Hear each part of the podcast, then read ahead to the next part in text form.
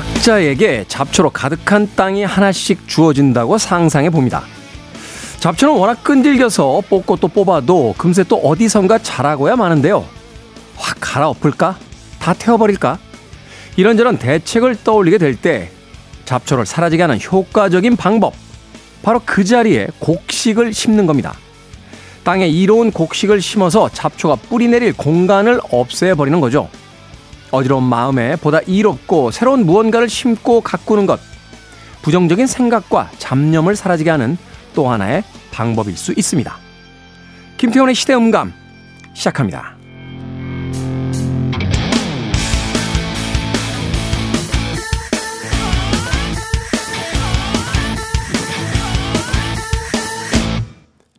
그래도 주말은 온다. 시대를 읽는 음악 감상의 시대음감 김태훈입니다. 잡초를 자라지 못하게 하는 방법 중에 하나는 좋은 곡식을 심는 것이다. 예전에 그 유튜브 영상에서요, 마음을 다스리는 비법에 관한, 어, 화면을 한번 본 적이 있습니다. 흙탕물이 가득한 컵에 그 컵을 중화시키는 가장 좋은 방법은 깨끗한 물을 그 컵 안에다 계속해서 흘려 보낸다는 거죠. 그러면 결국은 깨끗한 물이 흙탕물을 밀어내면서 컵 안에 물이 다시 맑아지는 것을 볼 수 있었는데요. 우리들의 마음이 어둡고 힘들 때 그 생각에 사로잡혀 있지 말고 좋은 생각들을 계속 마음속에 집어넣어 보는 것, 또 긍정적인 미래를 다시 한번 꿈꾸면서 쳐다보고 상상해 보는 것. 그것이야말로 좋은 마음을 갖고 행복한 하루를 보낼 수 있는 가장 좋은 방법이지 않나 하는 생각 다시 한번 해 봅니다. 자, 김태훈의 시대 음감, 시대 이슈들 새로운 시선과 음악으로 풀어봅니다. 토요일과 일요일, 일라디오에서는 낮 2시 5분, 밤 10시 5분 하루에 두 번 방송이 되고요. 한민족 방송에서는 낮 1시 10분 방송이 됩니다. 팟캐스트로는 언제 어디서든 함께 하실 수 있습니다. 스팅의 음악 듣습니다. Fields of Gold.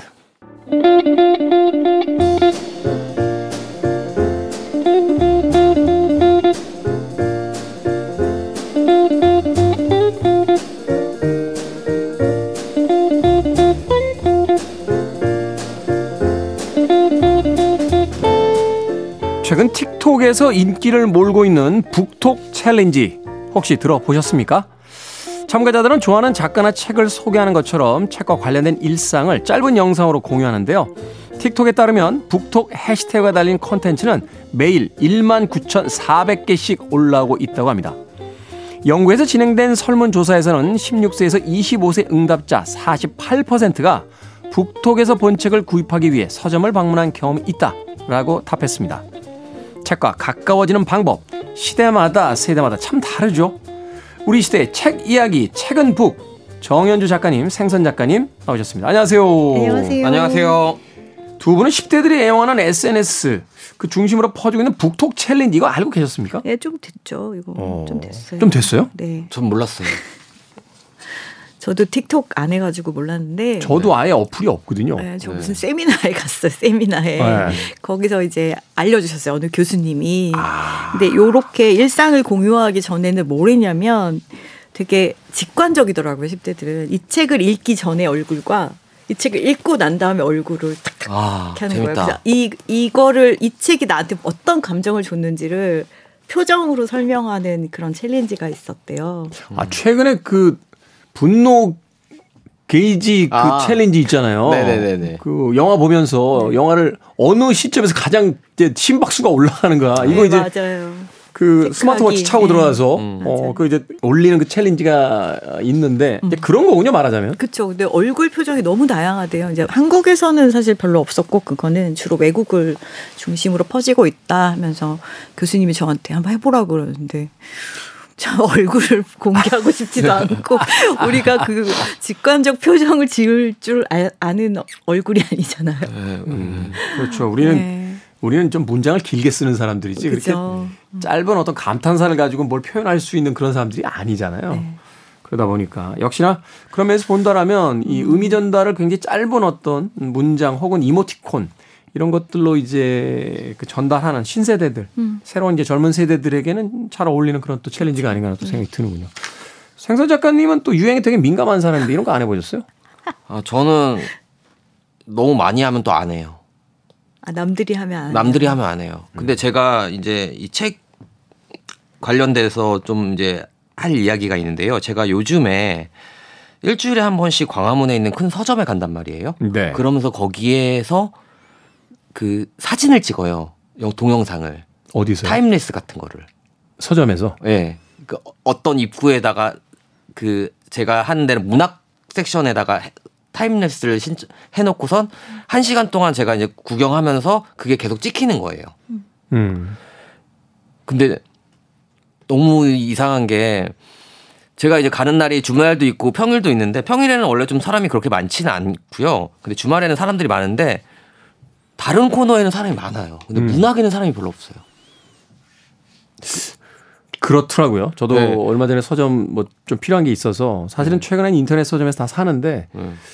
서점 그 도서 상품권이 있는데 그 이렇게 코드 넣어서 막 이렇게 어. 하기 귀찮아가지고 그냥 들고 갔어요. 네. 가면 그냥 현재 쓰면 되니까 네. 갔는데 문학 섹션에 사람 확실히 사람이 별로 없고 네. 자기개발서 쪽 이랑 하고 그다음에 은근히 거- 과학 쪽 과학 자연과학 네. 최근에 쪽. 과학이 굉장히 유행이라고 하던데 네. 과학책들 굉장히 많이 나와 있고 그리고 그, 그 이야기는 뭐냐면 유아용 어린이 책들에는 진짜 아이들이 진짜 많아요. 부모님들하고 거기는 진짜 사람이 많고 그다음에 아까 말씀하셨던 뭐 재테크라든가 뭐 과학이라든가 이런 거는 거의 붙어 있거든요 매대가 네. 거기엔 사람이 많이 있는데 문학은 중앙에 있단 말이에요 예술 코너 바로 옆에 거기는 사람이 없어서 pop-up store들이 많이 들어와 있어요 음. 그러니까 책을 파는 pop-up store가 아니고 겨울에 유, 용한 장갑, 뭐 손난로, 보조 배터리 이런 거에서 사람을 모으는 그거라고 하더라고요. 그래서 아 진짜 요즘은 문학을 많이 안 읽구나라는 생각이 들면서 그 걱정을 좀 했었어요. 저도 우리 글을 쓰는 사람이다 보니까 제가 만약 책을 쓰면 문학 쪽에 이제 꽂힐 거 아니에요. 에- 에세이니까 그렇게 들어갈 수 그렇죠. 문학 바로 네, 옆에니까요. 네, 네. 그래서 나도 뭔가 재테크를 써야 되나 이런 생각을 했습니다. 문학 서점은 동네 서점이 많으니까. 그렇죠. 내 책이 안 팔린 건 문학 서적에 사람들이 없기 때문이다라고 생선 작가님께서 이야기해 네, 주셨습니다. 귀납법이죠. 변명. 귀납법. 그렇죠. 어, 순수 문학에 대한 그 인기가 예전 같지는 않죠. 그런데 어, 저도 뭐 옛날 세대라서 그런지 몰라도 이 책장 정리하다 보면요. 결국은 마지막에 책장에다 남기는 건 문학 서적들이에요. 아, 맞아요. 맞아요. 예, 그 진짜 자기 개발서나 같아요.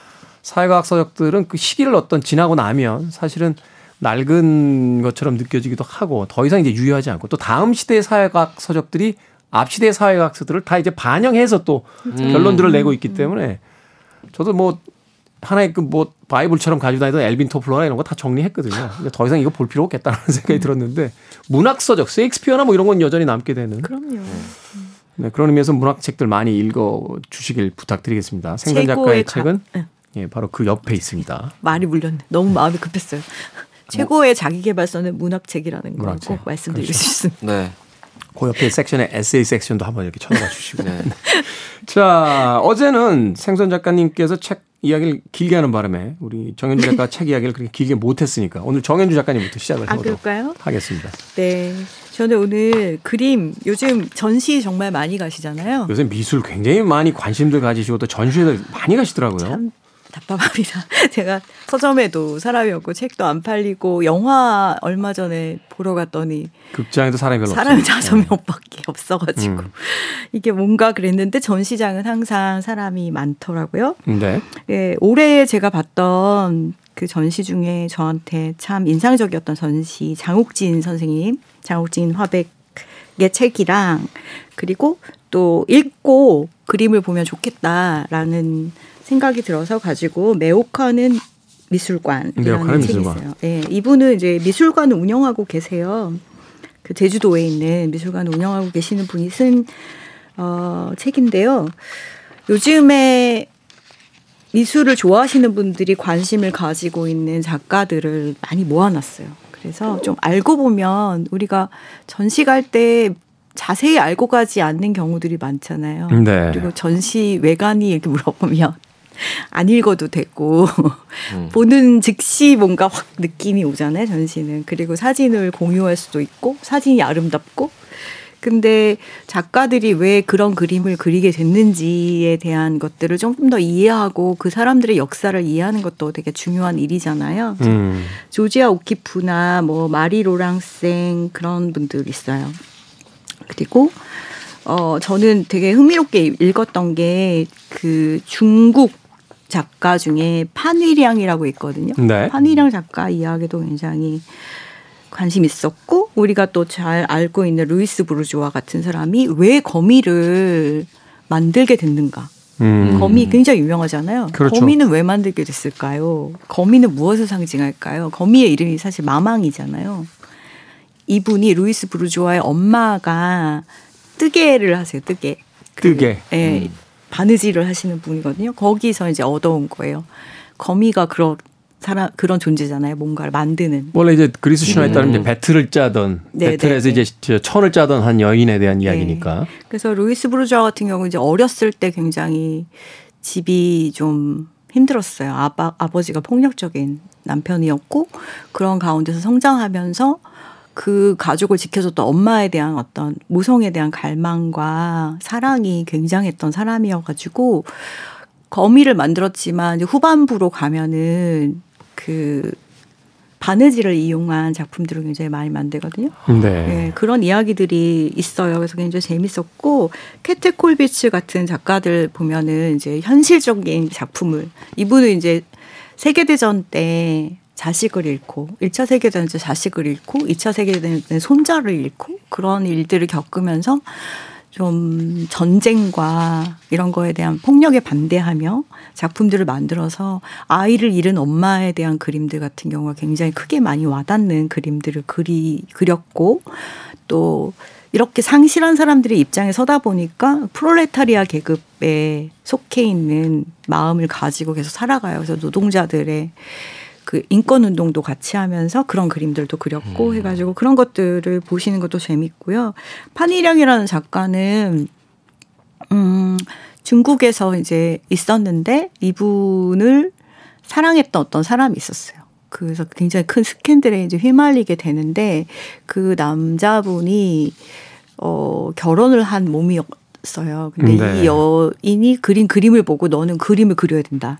이렇게 이 사람의 재능을 개발해줘가지고 그림을 그렸고 그리고 막 중국에서 중국이었잖아요. 저 옛날 중국은 그런 것을 허용하는 나라가 아니었잖아요. 그렇죠. 음. 네, 그래서 이제 프랑스로 가게 돼요.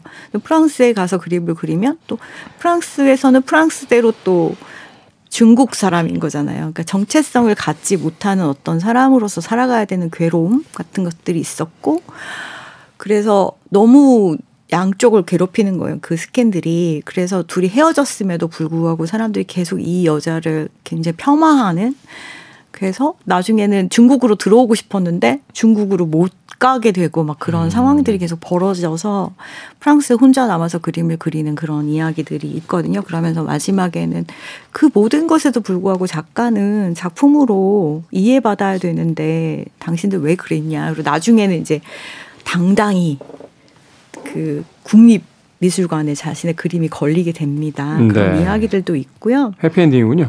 근데 그렇죠 작가로서는 그런데 한 여인으로서는 굉장히 슬픈 삶을 살았던 이야기고 보면은 그림들이 되게 굉장히 강렬한데 자기 자화상도 많이 그리거든요. 되게 강렬한데 눈이 항상 슬퍼요. 음. 그런 그림들이 이제 그림도 많이 나와 있어가지고 이해하면서 보기에 되게 좋은 책인데 여기 나온 작가들이 다 이제 현대의 굉장히 문제적 작가들이어서 읽어보시면 뭐 조지아 오키프는 왜 꽃을 많이 그렸을까? 뭐 이런 것들에 대한 것들을 이해하면서 보시면 아마 가서 전혀 다른 게 보일 것 같고 지금 당장 여러분도 찾아볼 수 있는 것 중에 하나가 마리나 아브라모비치 네. 아, 이름이 좀 어렵네요. 예, 그분은 이분은 영상으로 작업을 해서 인터넷에 차- 치면은 바로 나오거든요. 근데 네. 이분이 이제 그거를 한 거예요. 퐁피두 그런 데서 이제 전시를 하는데 전시 자체가 행위 예술이에요. 아, 이분은 뭐냐면 그냥 앉아 있어요. 앉아 있다고요? 예, 앉아 있어. 가만히 앉아 있으면 그 앞에 테이블 건너에 사람들이 와서 앉아요. 그래가지고 서로 눈을 마주치는 거예요. 아, 그 영상 네. 오래전에 음. 네. 그 되게 봤던 것 같아요. 거기 네.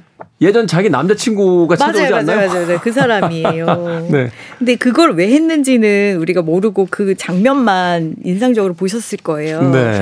그 사람이 그 남자분이 오래 전에 이 여인과 함께 예술 활동을 하던 남자친구였고 굉장히 긴 시간 동안 연인이었다고 해요. 근데 헤어지고 연락이 없어 서로 안 좋게 헤어졌어. 그렇죠. 안 좋게 헤어져가지고 만나지 못한 상태였고, 근데 이분이 이제 마리아가 전시를 하겠다 그랬는데 전시 그 누가 오겠냐라고 한 거예요 거기에 음. 과연. 근데 90일 동안 일주일에 6일씩 했거든요.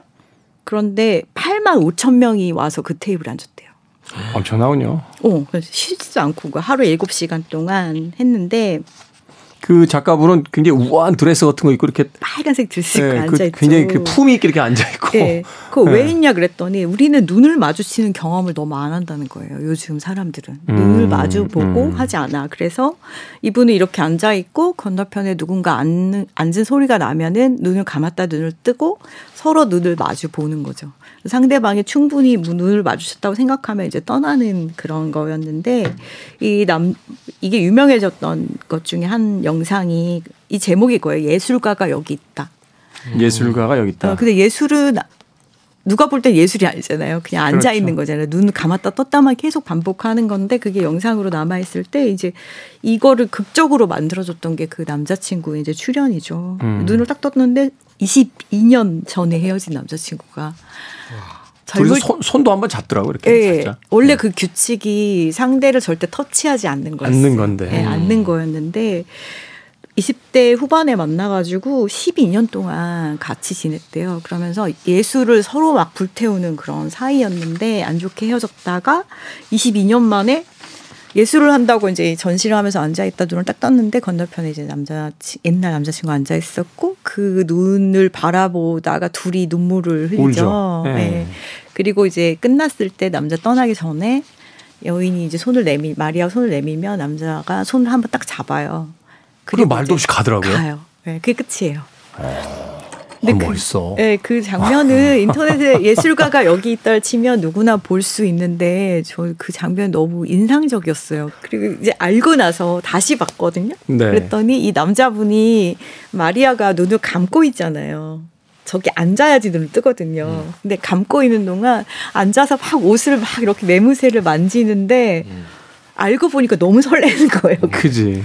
네. 안 설레었겠어요. 어, 맞아요. 네, 얼마나 그랬을까라는 생각이 들고 그것이 그들의 화해이고 만남이었지만 또 그냥 그렇게 흘러가는 8만 명 이상 되는 사람 중에 한 명이었던 음. 그런 것이 인생이고 예술이구나라는 생각을 하게 했던 이야기들 그런 것들이 쭉 나와 있어서 요즘에 일 때문에 예술에 대한 책들을 많이 읽는데 미술에 대한 책 중에 어 예상했던 것보다 훨씬 재밌게 읽었던 12명의 예술가 음, 이야기들이 있고요. 또 거의 대부분 여성 예술가들인데 이들에게 모성은 무엇이었고 사랑은 무엇이었고 인생은 무엇이었는지 그리고 대부분이 결핍돼 있어요.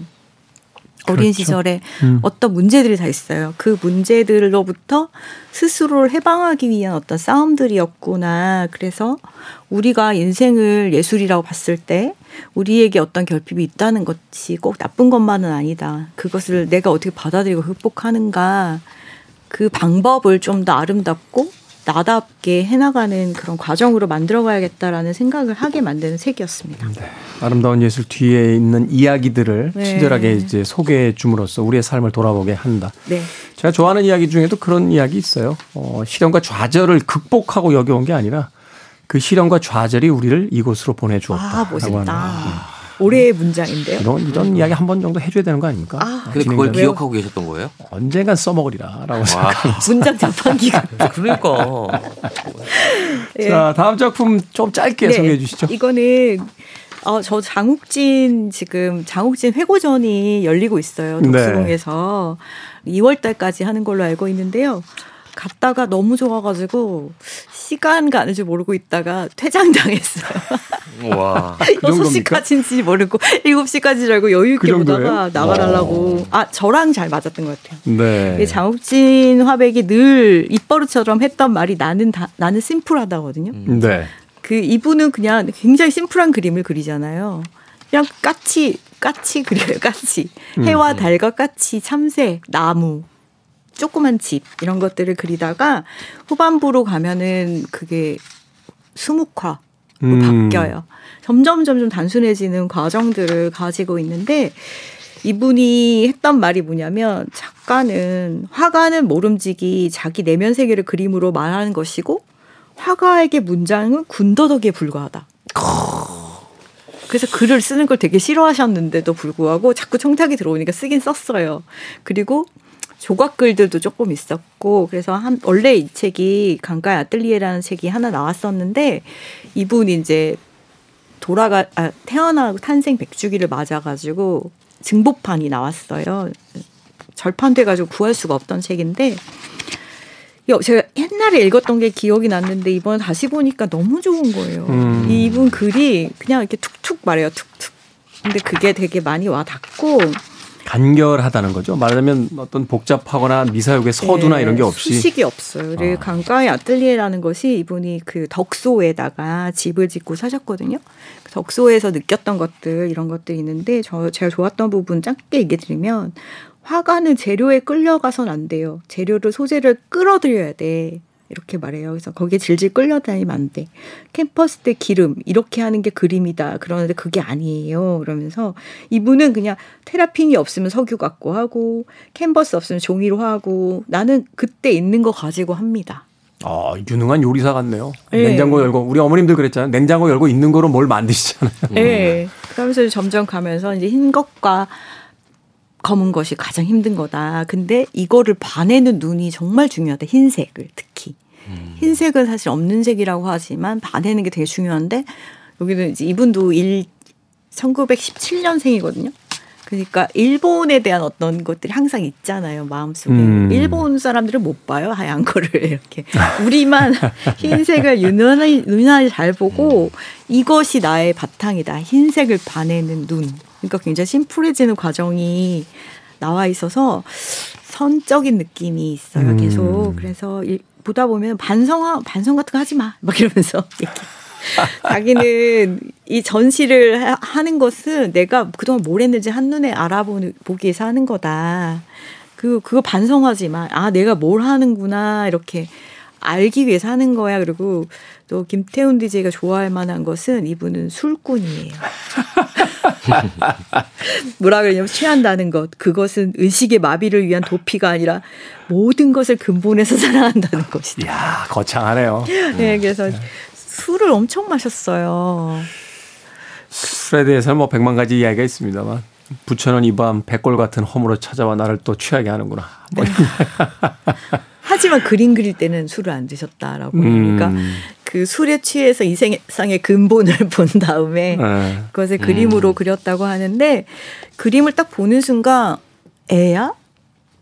음. 이런 생각이 들어요. 근데 이분한테 장옥진 선생님 몇 살이요? 그럼 난 일곱 살이야. 평생 동안 그렇게 말씀하셨다고 음. 하거든요. 근데 우리가 그렇게 단순함으로 돌아가는 것이 얼마나 용기가 사실 필요해요. 용기도 필요하고 문장의 단순함, 화체의 단순함뿐만이 아니라 생각의 단순함까지 가는 까지도. 거죠. 네, 그래서 굉장히 멋있는 분이어서 그림을 보고 이 글을 읽으면 확 아, 나, 나는 너무 복잡하지 않았나? 그래서 연말에 한번 읽어보면 참 좋을 책이에요. 네. 음. 어, 이야기 하시는 동안 저도 인터넷 서점 지금 주문했습니다. 아, 너무 좋은 네, 책이에요. 꼭 읽어봐야겠다는 음. 생각이 네 드는 책이군요. 음. 지금처럼 복잡한 시대에 예, 무엇인가 단순함이 또 열쇠가 될 수 있다는 생각 음. 다시 한번 해보게 됩니다. 음악 한 곡 듣고 와서 이제 생선 작가의 책 두 권 만나보도록 하겠습니다. 미술 이야기가 나왔어요. 이 곡 골라봤어요. 돈 맥클린의 빈센트. 돈 맥클린의 빈센트 듣고 왔습니다. 빈센트 반 고흐에 대한 이야기를 노래하고 있습니다. 자, 최근 북. 어, 오늘은 어, 작가님마다 두 권의 책을 가져와서 소개를 해주시는 시간입니다. 정현주 작가님의 책 두 권 소개를 받았고, 이제 생선 작가의 추천작 두 권 소개를 좀 받아보도록 하겠습니다. 어떤 책들 가져오셨습니까? 네, 오래 기다리셨습니다. 네. 네. 아까 앞에서는 우리 정현주 작가님이 좀 고귀한 이야기 해주셨고요. 고귀한 이야기였나요? 네, 저는 일상 네. 여러분의 이야기, 내 이야기가 여러분의 이야기라고 생각하고서 가, 져온 주제입니다. 네, 어떤 책입니까? 아, 내 몸은 태어날 때부터 엉망이었다라는 주제로 네. 몸에 관련된 책을 두 권 준비했어요. 요새 부쩍 이 몸에 관련된 책들 많이 보시더라고요. 네, 그러니까 저는 문학 작품이라든가 이런 철학책 읽는 것도 좋, 좋아했었거든요. 근데 어느 순간 제가 저는 이제 운동화를 신잖아요. 근데 그 천으로 된 운동화를 신는데 이게 금방 더러워진단 말이에요. 그럼 제가 항상 그거를 닦으면서 하는데 문득 그런 거예요. 아 나한테 살면서 목표가 없어진 것 같아. 이런 생각이 드는 거예요. 운동화를 빨다 말고요. 네. 되게 철학적인데. 네. 아, 제가 그래서 예전에는 책 한 권 좋은 책을 내는 게 목표였어. 근데 이미 책 일곱 권 냈어. 좋은 책이었는지 아니었는지 모르겠지만. 그리고서 목표를 세운 적이 없는 것 같아요. 음. 그리고 안 세운 이유가 뭐냐면 그 세우면 또 실행해야 되잖아요. 내가 움직여야 되잖아요. 그 아 목표를 세우자라고 생각하면서 했던 목표가 뭐냐면 이번에는 뭐 정신적이고 뭐 이런 거 말고 내 몸으로 할 수 있는 거 운동을 하자. 그래서 운동을 등록했습니다 제가 어. 일주일 전에 일주일 일주일 전에. 네. 뭐, 그건 좀 두고 봐야겠네요. 한 예. 달 갈까요? 두 달을 할 겁니다. 왜냐면 두 달 끊었거든요. 필라테스를 시작했습니다. 필라테스. 거기서 이제 필라테스를 제가 딱 하러 갔을 때 뭐 선생님이 뭐 유연하고 뭐 근력 뭐 이런 얘기해서 제가 설명해 주시더라고. 필라테스 운동 처음이냐고 물어봐가지고. 그래서 저는 처음이고 요가는 좀 했었는데 그런데 막 이렇게 좋은 점에 대해서 말씀을 맨 처음에 이렇게 해주시더라고요. 그래서 제가 딱 말을 끊고 선생님 다 압니다. 그러나 제가 진짜 중요시 여기는 건 딱 하나밖에 없습니다. 제가 필라테스를 배우려고 했던 이유는 딱 하나. 다리를 일자로 벌리고 싶습니다. 양옆으로. 아, 저한테 예. 자꾸 그걸 같이 하자는 거예요. challenge를 다리 찢기를. 그래서 제가 가- 골라온 책은 이거 좀 나온 지 꽤 된 책인데요. 그래도 나올 나왔을 때는 꽤 이슈가 됐던 다리 일자 벌리기. 일본에서 발매된 책이에요. 에이코라는 요 원래는 그. 그 뭐라고 해요? 춤추면서 하는 다이어트 그 운동을 아 에어로빅 강사셨는데 이제 그게 왜 다이어트예요? 건강하려고 하는 예, 거지. 아유 예, 죄송합니다. 그래서 지금은 이제 요가 선생님인데 이분이 이제 올렸어요 네. 인터넷에 동영상을 어. 몸이 굳고 이런 사람도 누구나 일자로 다리를 벌리는 방- 벌리는 방법을 이제 4주에 걸쳐서 음. 한 달이잖아요. 네. 걸쳐서 이제 영상 올렸는데 이게 완전 난리 난 거예요. 일본 안에서 500만 뷰가 나오고 막 그랬어요. 카피가 이렇게 돼 있네요. 아무리 뻣뻣한 몸이라도 4주 만에 다리 일자 벌리기. 누구나 고통 없이 4주면 충분하다. 근데 저는 이렇게 생각합니다. 이게 다리를 일자로 벌린다는 거는 네. 이거는 건강 이 몸이 제대로 작동하지 않으면 벌릴 수가 없어요. 아니 그러니까 이게 이 쉽지 않아요. 그러니까 유연하고는 또 상관이 없는 거예요. 음. 그러니까 왜냐하면 골반이 우선 똑바로 되어 있어야 되고 음. 그 다음에 다리를 벌렸을 때 제가 몸을 지탱하고 앉아 있어야 되잖아요. 그 그렇죠. 러기 위해서는 허리, 코어의 힘도 중요하고 이거더라고요. 어. 그래서 맨 처음부터 무작정 다리를 이게 우리 예전에 어렸을 때는 태권도 이런 데 갈 때는 그냥 찌- 다리를 막 찢듯이 벌리거든요. 사실 근데 예전에 진짜 무식하게 막 눌렀어요 위에서. 네. 저 고등학교 때 유도부였잖아요. 아. 유도 처음 배우러 들어가면 선배들이 막 위에 타고 앉아가지고 네. 며칠 동안 걷지를 못해. 지금 생각하면 그 정말 큰일 날 행동인데. 그건 네, 폭력이죠. 네. 근데 이제 제가 딱 보는데 이게 1부, 2부로 나눠지는데 1부는 정말 어떻게 하면 다리를 벌릴 수 있는지에 대한 그 방법에 대해서 쓰여 있고 2부는 소설이 들어가 있어요. 아 그래요? 예. 남자 나이 든 50대 아저씨가 이 방법을 해서 다리를 벌리는 과정 을 하면서 하나의 소설로 써놨다. 네. 아, 그러니까 그 재밌다 그거. 그냥 다리를 조금씩 조금씩 각도가 벌어가면서 이 아저씨가 점점점 자신감이 생기는 거예요. 음. 왜냐면 다리를 벌리는 행위는 눈으로 보이잖아요. 자기 다리가 더 점점 이게 처음에는 11자였다가 이제 점점 옆으로 이렇게 각도기처럼 벌어지는 건데 네. 그 이제 매일매일 확인이 되니까 더 점점 그리고 넓어지는 회사. 안에서도 막 진취적으로 변하고 막 이런 내용이 딸 가족 안에서도 막 되게 젊어지고 막 이런 내용이거든요. 어. 그래서 제가 이 책을 읽으면서 사실 여러분 이, 이책 읽는데 30분도 안 걸립니다. 네. 아, 너무 너무 날로 가져오시는 거 아닙니까? 아 근데 제 저는 여러분들에게 여러분들이 과연 여태까지 얼마나 목표를 설정해서 이루셨습니까? 그러니까 이번에는 여러분을 이용해서 목표를 거창하지 않은 목표, 다리 일자로 벌리기 이런 거 좋지 않습니까? 음. 그래서 저와 같이 저도 이제 시작한 지 일주일 됐거든요. 근데 물론 여긴 사주인데 저는 사주는 무리라고 보고요. 우선 우리 내년 1년 동안 다리를 벌려서 우리 시대음감 청취자들은 다리를 벌려서 다리를 길 가다가 다리를 벌리고 있는 사람 보면 아 저 사람은 시대음감이다.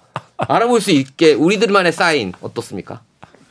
갑자기 출근하다 말고 어. 지하철역에서 다리를 일자로 벌려요? 예, 지하철을 기다리고 있는데 그 기둥에다 다리 한쪽을 올리고 쫙 벌리는 거예요. 어디까지 가나 봅시다. 네. 생선 씨가 아, 어디까지 다음에 가는지. 이제 오면서 제가 하겠습니다. 근데 여러분 진짜 다리를 벌린다는 행위는 진짜 몸이 벌려지는 게 아니고 마음도 열리는 행위라고 생각합니다. 어, 일리가 있어요. 사실 이제 몸이 아프면 세상을 쳐다보는 시각 자체가 비관적으로 바뀌듯이 네. 저도 사실 생각해 보면 그 뭐가 이렇게 안 풀리고 이럴 때는 며칠 동안 집에 이렇게 처박혀 있다가 아유 이렇게 이렇게 시간 보내면 안 되겠다라고 했을 때 제일 먼저 하는 게 모자 쓰고 이제 밖에 나가서 걷기부터 이제 하잖아요. 아, 그럼 이제 맞아요. 컨디션을 끌어올리면서 이제 생각들도 정리하고 이렇게 되는 건데, 그러니까 몸이 건강한데 그 건강함의 하나의 기준이 된 게 이 책에서는 다리를 일자로 벌리자. 지금 네. 이건 거죠. 근데 다리를 세로로 벌리는 거는 이거는 안 쳐주는 거예요. 아 그래요? 포함 안 되는 거예요. 이렇게 벌리는 거는 사람 앞뒤로 벌리는 거. 앞뒤로 벌리는 건 사람 구조상 남자들도 할 수 있어 어느 정도는. 저도 어느 정도는 해요. 네, 네. 그러니까 그거는 안 쳐줘요? 안 쳐줘요. 무조건 180도 쫙 옆으로. 날개를 펴, 펴듯이 여러분 2024년 여러분의 날, 날개를 달아보는 건 어떨까요? 괜찮다. 2024년도에 우리가 매년 뭐 새해 목표 이런 거 잡는데 네. 뭐 영어 공부하겠다, 뭐 책을 몇 권 읽겠다, 뭐 이런 거창한 거 하지 말고 네. 자 올해는 다리 일자 벌리기 하나만 해보자. 네.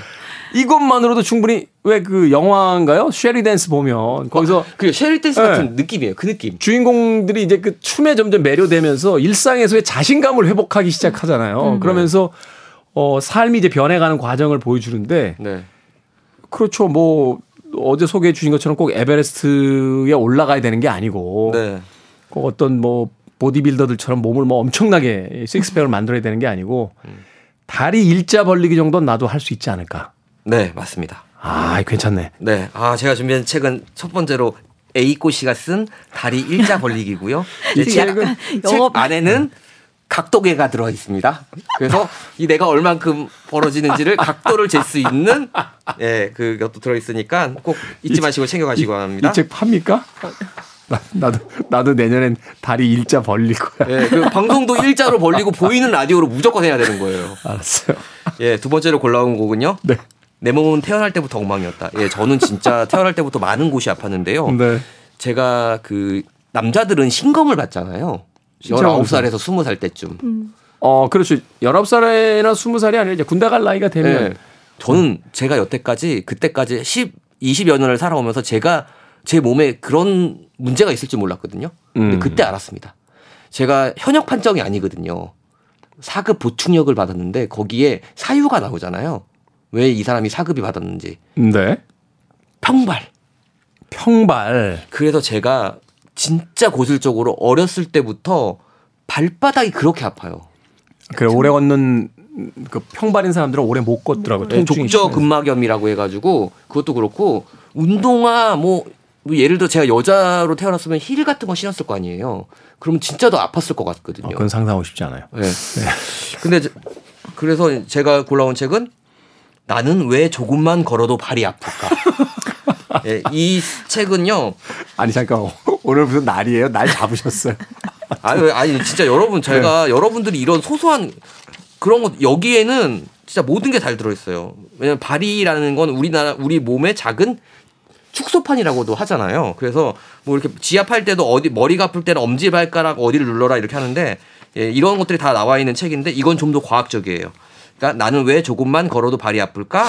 부제는 100세까지 건강하게 걷기 위한 발 사용, 사용 설명서. 네. 저자는 시모키타자와 병원입니다. 아 병원에서의 어. 어떤 의학책처럼 이제 돼 예, 거구나. 일본에서 그리고 전 세계적으로 발만 다루는 병원이 없대요. 종합병원이. 네. 근데 이제 발을 지키는 것은 그 사람의 인생을 지키는 일이라는 슬로건으로 이제 운영하고 있는 병원이거든요. 의사가 한 명만 있는 게 아니고 여러 분야의 의사들이 모여서 당뇨부터 류마티스 그다음에 내성 발토 족저근막염 이런 것에 대해서 다 나와, 치료하는 곳이거든요. 네. 이 책을 읽어보면 우리가 얼마나 발이 혹사당하고 있는지 그러니까 음. 우리가 딱 있잖아요. 막 근육, 코어 힘 이런 거 다 한단 말이에요. 근데 나무 큰 나무가 서 있기 위해서 제일 중요한 게 뭐예요? 뿌리죠. 뿌리. 우리의 뿌리는 뭡니까?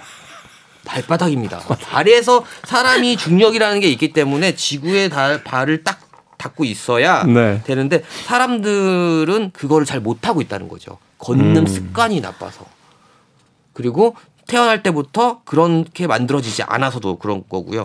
그래서 이거 이 책에는 발이 아플 때 어떻게 해야 하는지에 대한 정보들도 나와 있고요. 그 다음에 발에 대한 건강성에 대한 중요한 여성에 대해서 이제 다루고 있는 책이거든요. 그러니까 사실 여러분들 중에 발 때문에 고민하시는 분들 많을 거예요. 음. 뭐 심지어는 하다못해 내성 발톱. 내성 발톱들. 저는 뭐- 내성 발톱이 양쪽에 다 있어서 시- 심지어는 독일에 여행 가서 있을 때도 내성 발톱이 너무 심해서 독일에서 수술을 받은 적도 있어요. 어. 발톱 뽑은 적도 있어요.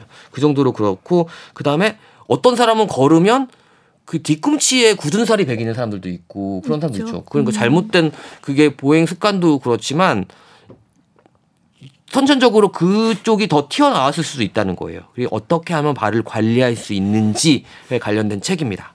어떻게 하면 발을 관리할 수 있을지. 근데 제가 이 나는 왜 조금만 걸어도 발이 아플까 이거 많은 분들이 생각하시거든요. 요즘에 웬만하면 제가 길거리 밤 한 9시나 한 11시 사이에 보면 사람들이 그렇게 많이 돌아다녀요. 음. 운동하려고. 그렇죠. 밤에 운동하시는 분들 꽤 많죠. 네. 그런 걸 보면서 근데 운동을 저렇게 하는데 나중에 운동을 잘못해 가지고 뭐 다른 근육은 다, 느, 다 있어. 근데 발바닥이 아플 수도 있잖아요. 잘못 걸어서. 걸음 거리 보행 방법이 굉장히 중요하다고 하죠. 네. 어. 그래서 저는 이 책을 사실 좀 가볍게 읽었거든요. 근데 어느 날 밥이 발을 제가 이렇게 뭐라고 핸드크림으로 이렇게 바르는 보니까 엉망이더라고 제 발이. 나도 발은 이쁜 발을 갖고 싶다 하는 생각이 들어서 발을 하면서 이제 발에 관련된 책을 찾아보기 시작하다가 이제 골라온 책입니다. 그러니까 저는 오늘 이제 내 몸은 태어날 때부터 엉망이었다라는 주제로 다리 일자 벌리기와 나는 왜 조금만 걸어도 발이 아플까? 라는 음. 책을 골라왔는데요. 여러분, 2024년 네. 우리 하체에 대해서 좀 신경 써보는 건 어떨까요? 그렇지. 예, 미술도 좋습니다. 네, 다 좋아요. 네. 끝인 거죠? 네, 끝입니다. 네, 저는 아, 말미에 약 팔까봐 어, 네, 저 쇼핑인 줄 알았어요. 약간 좀 당황하고 있었는데 다행히 책 소개로 끝내 끝내 주셔서 근데 일리가 있는 이야기 것 같아요. 이 최근에 그 의사분들의 말에 따르면 이 노화에서 제일 먼저 드러나는 특징 중 하나가 걸음걸이 속도가 느려진다는 거라고 하더군요. 그래서 치매 환자들이 급격히 그 걸음걸이 속도가 느려진대요. 그래서 역설적으로 이 보행의 속도만을 유지해도 노년의 그 건강함을 지킬 수 있다라는 또 이론들이 나오고 있고 그래서 이제 필요한 것들이 이제 노년의 근육량들.